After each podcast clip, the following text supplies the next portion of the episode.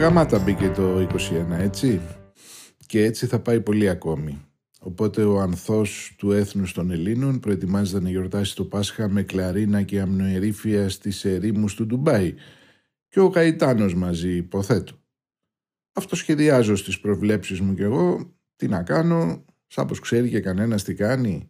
Κάναμε τους λοιμοξιολόγους τι βι περσόνες και η πολιτική αντιπαράθεση γίνεται για τη ρόγα του Μητσοτάκη. Μόνο ο Bill Gates ξέρει τι κάνει εδώ που τα λέμε.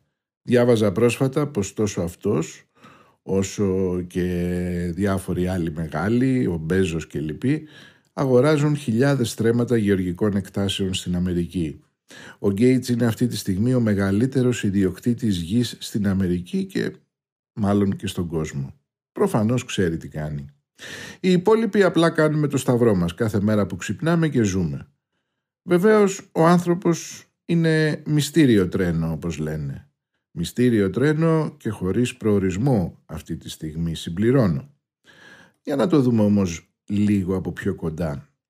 Πέρσι τέτοιο καιρό πολλοί παραπονιόμασταν πως δεν έχουμε λίγο χρόνο με τον εαυτό μας. Υποχρεώσεις, τρεχάματα, το να τ' άλλο. Πολλοί από εμάς λέγαμε πως δεν έχουμε ούτε αυτά τα πέντε λεπτά που είναι αναγκαία στην καθημερινή ζωή του ανθρώπου να καθίσει, ρε παιδί μου, λίγο με τον εαυτό του.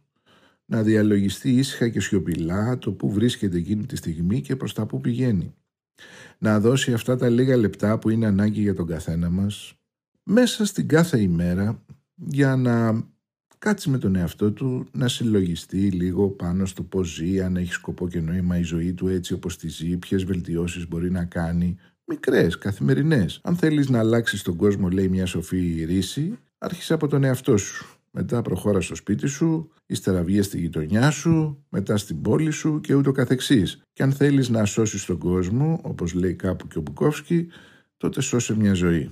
Μικρές καθημερινές βελτιώσεις που συναθρίζονται με την πάροδο του χρόνου μπορεί να καταλήξουν και σε κάποιες μεγάλες θετικές αλλαγές. Αυτό ισχύει και σε προσωπικό και σε συλλογικό επίπεδο. Πρέπει λοιπόν κανονικά, αν ήμασταν έξυπνα όντα, ευφυή, να δίναμε τακτικά στον εαυτό μας αυτό το χρόνο να συλλογίζεται την ίδια του τη ζωή. Δεν σκεφτόμαστε απλά, μπορούμε να σκεφτόμαστε και τις σκέψεις μας. Αυτή είναι η πραγματική δυνατότητα της ευφυΐας των ανθρώπων. δέκα με δεκαπέντε λεπτά εστιασμένου στοχασμού μπορούν να έχουν μια πολύ βαθιά επίδραση στην ποιότητα της προσωπικής ζωής. Και αν το κάνουμε πολύ μαζί αυτό, τότε μπορεί να έχουν και μια βαθιά επίδραση και στην ποιότητα των κοινωνιών που ζούμε και για τις οποίες φαντάζομαι θα συμφωνείτε ότι δεν μπορούμε να είμαστε και ιδιαίτερα ευτυχείς και χαρούμενοι.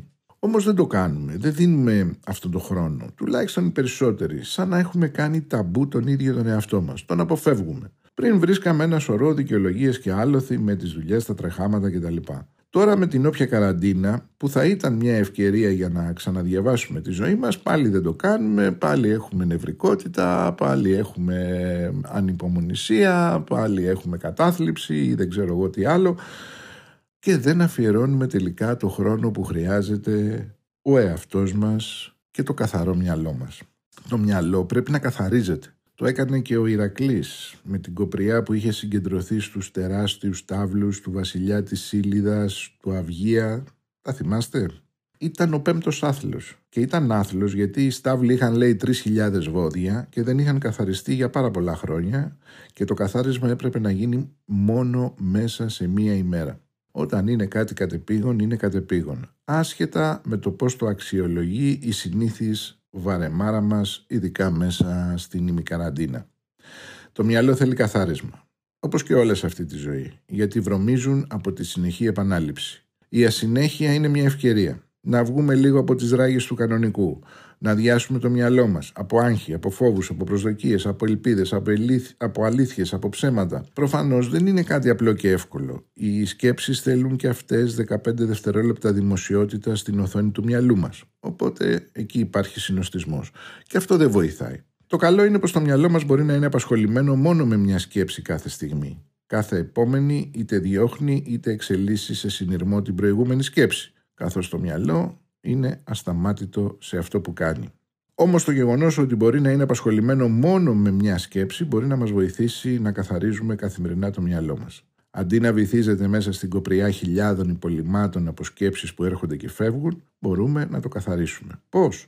εστιάζοντάς το στην καρδιά ενός τριαντάφυλλου, όσο παράδοξο και αν ακούγεται. Ακούστε προσεκτικά τι λέει ο μοναχός που πούλησε τη Φεράρι του, ο Ρόμπιν Σάρμα.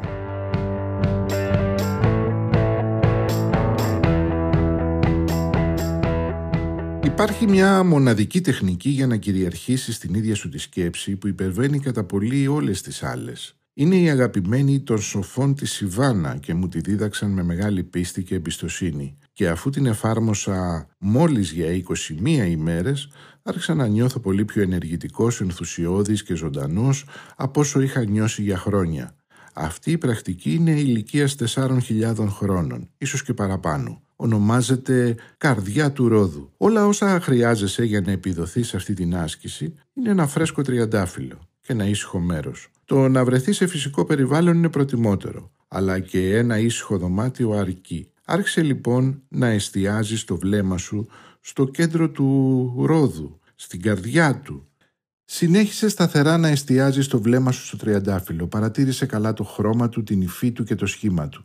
Απόλαυσε το άρωμά του και μη σκέφτεσαι τίποτα πέρα από αυτό το υπέροχο αντικείμενο που βρίσκεται μπροστά σου. Στην αρχή άλλες σκέψεις θα παρεμβάλλονται στο μυαλό σου, αποσπώντασε από την καρδιά του ρόδου. Αυτό είναι το σημάδι του μη εκπαιδευμένου νου. Αλλά δεν πρέπει να σε στεναχωρήσει αυτό, διότι πολύ γρήγορα θα δεις βελτίωση. Εσύ απλώς θα επαναφέρεις σταθερά την προσοχή σου στο αντικείμενο στο οποίο προσπαθείς να εστιάσεις. Πολύ σύντομα, ο νους σου θα γίνει πολύ πιο ισχυρός και πολύ πιο πειθαρχημένος. Όμως αυτό το τυπικό πρέπει σαν ένα είδος τελετουργίας να επαναλαμβάνεται κάθε μέρα για να είναι αποτελεσματικό. Τις πρώτες λίγες μέρες θα το βρεις κάπως δύσκολο να αφιερώνεις έστω και πέντε λεπτά σε αυτή την άσκηση. Οι περισσότεροι άνθρωποι ζουν σε τόσο ξέφρενους ρυθμούς ώστε να μείνουν για λίγο πραγματικά ασάλευτοι και σιωπηλοί τους φαίνεται σαν το πιο αλόκοτο και άβολο πράγμα του κόσμου. Φρόντισε λοιπόν να επιμένεις και να περνάς όλο και περισσότερο χρόνο απολαμβάνοντας το άρωμα που αναδίδει η καρδιά του ρόδου. Μετά από μια-δυο εβδομάδες θα πρέπει να είσαι σε θέση να εκτελείς αυτή την άσκηση για είκοσι λεπτά απερίσπαστος, χωρίς ο νους σου να περιπλανιέται σε άλλες σκέψεις. Αυτή θα είναι και η πρώτη σου ένδειξη πως αρχίζεις να ανακτάς την κυριαρχία του κάστρου που είναι ο ίδιος σου ο νους.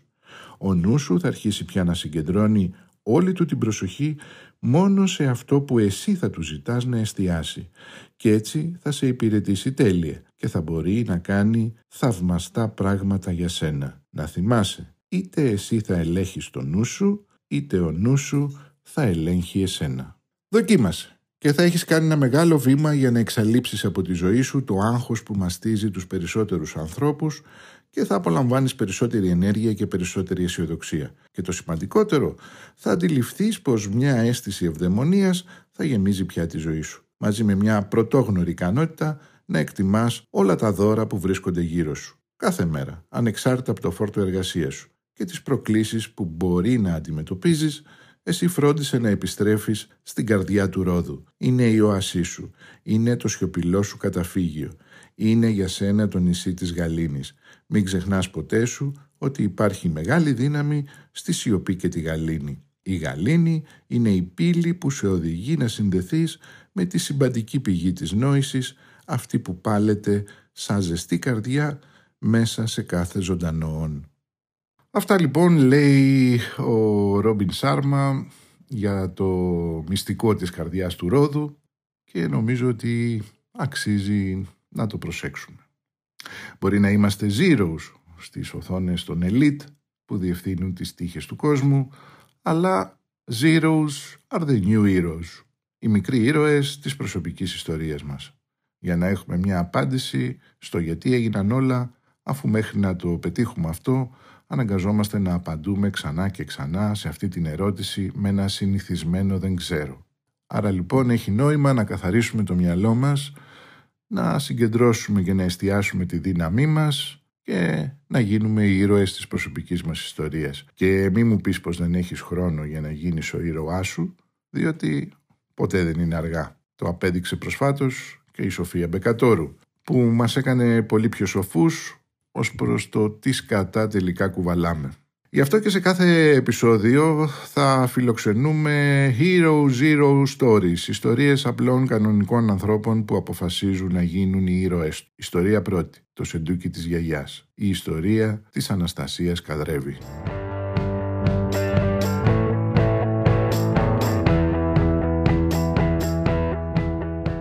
Συνταγές, άρθρα, διαγωνισμούς και δράσεις. Οι δράσεις που ξεκίνησα πρόσφατα είναι οι τριακόσιες εξήντα πέντε ημέρες αγάπης και αλληλεγγύης. Δράσεις που δεν θα περιορίζονται μόνο στις ημέρες των γιορτών, αλλά θα είμαστε παρόντες εκεί έξω όλο το χρόνο. Αυτή τη χρονική στιγμή είμαστε μια ομάδα φίλων, αλλά είναι αναγκαίο να ενεργοποιηθούν περισσότεροι άνθρωποι για να συνεχίσουμε και να γίνονται με μεγαλύτερη συχνότητα όσα έχουμε προγραμματίσει. Η αρχή έγινε σε Αθήνα και Πειραιά, αλλά ξεκινάμε δειλά-δειλά και στη Θεσσαλονίκη. Διανύουμε δύσκολες εποχές και δεν μπορούμε να μιλάμε για μαγειρική και για φαγητό, χωρίς να σκεφτόμαστε και όλους όσους στερούνται τα απαραίτητα. Ο COVID και οι καραντίνες έχουν κάνει το πρόβλημα εντονότερο. Σε κάθε δράση που διοργανώνουμε με την ομάδα μου, βλέπουμε καινούρια πρόσωπα στα παγκάκια, ανθρώπους που η θέση τους δεν είναι εκεί έξω. Σίγουρα δεν είμαστε οι μόνοι που μοιράζουμε φαγητό, αλλά η κατάσταση με τους συνανθρώπους μας που αναγκάζονται καθημερινά να μένουν άστεγοι έχει ξεφύγει. Τι κάνουμε διαφορετικά από άλλους? Μαγειρεύουμε σπιτικό φαγητό και το μοιράζουμε ζεστό. Χρησιμοποιούμε υλικά όπως και όταν μαγειρεύουμε για τις οικογένειές μας. Έχουμε λάβει υπόψη μας ότι αυτοί οι άνθρωποι υποσιτίζονται και είμαστε προσεκτικοί στο τι μαγειρεύουμε. Σε αυτό το σημείο θέλω να ευχαριστήσω τον Μιχάλη, γνωστό σεφ, που προσφέρθηκε να ετοιμάσει συνταγές ειδικά για αυτή την περίπτωση. Επίσης, μοιράζουμε ζεστό τσάι. Οι νύχτες του χειμώνα παλεύονται με δυσκολία. Μια άλλη δράση θα γίνει στις εικοστή τέταρτη Ιανουαρίου. Ετοιμάζουμε πρωινό και με τη βοήθεια εθελοντών κομμωτών θα μπορέσουν κάποιοι από τους άστεγους φίλους μας να κουρευτούν. Η δράση αυτή θα πραγματοποιηθεί στην περιοχή του Πειραιά. Σύντομα θα είμαστε σε θέση να προσφέρουμε πακέτα με βασικά τρόφιμα και είδη πρώτης ανάγκης σε οικογένειες που τα βγάζουν πέρα με δυσκολία. Αυτή τη στιγμή οι δυνατότητές μας είναι λιμένες και οι ανάγκες μεγάλες. Χρειαζόμαστε βοήθεια για να συνεχίσουμε. Γι' αυτό, όποιος θέλει να βοηθήσει μπορεί να επισκεφτεί το site σεντούκι της γιαγιάς τελεία κλαμπ, πατώντας το κουμπί οι δράσεις μας, να κάνει μία δωρεά ή να γίνει εθελοντής. Εκεί περιγράφω ό,τι έχουμε κάνει ως τώρα, αλλά και τις δράσεις που προγραμματίζουμε κάθε μήνα. Μπορεί επίσης να επικοινωνήσει μαζί μου τηλεφωνικά, με email ή στέλνοντας μήνυμα στη σελίδα του Σεντουκιού στο Facebook. Τα στοιχεία επικοινωνίας αναγράφονται στο site. Στην προσπάθεια να γίνονται όλα με διαφάνεια, γίνεται καταγραφή των δωρεών και απολογισμός των δράσεων που έχουμε πραγματοποιήσει. Η αλήθεια είναι ότι το λίγο από τον καθένα μας γίνεται πολύ και το πολύ δίνει κουράγιο σε όσους το έχουν ανάγκη. Πάμε λοιπόν να το κάνουμε. Σας ευχαριστώ.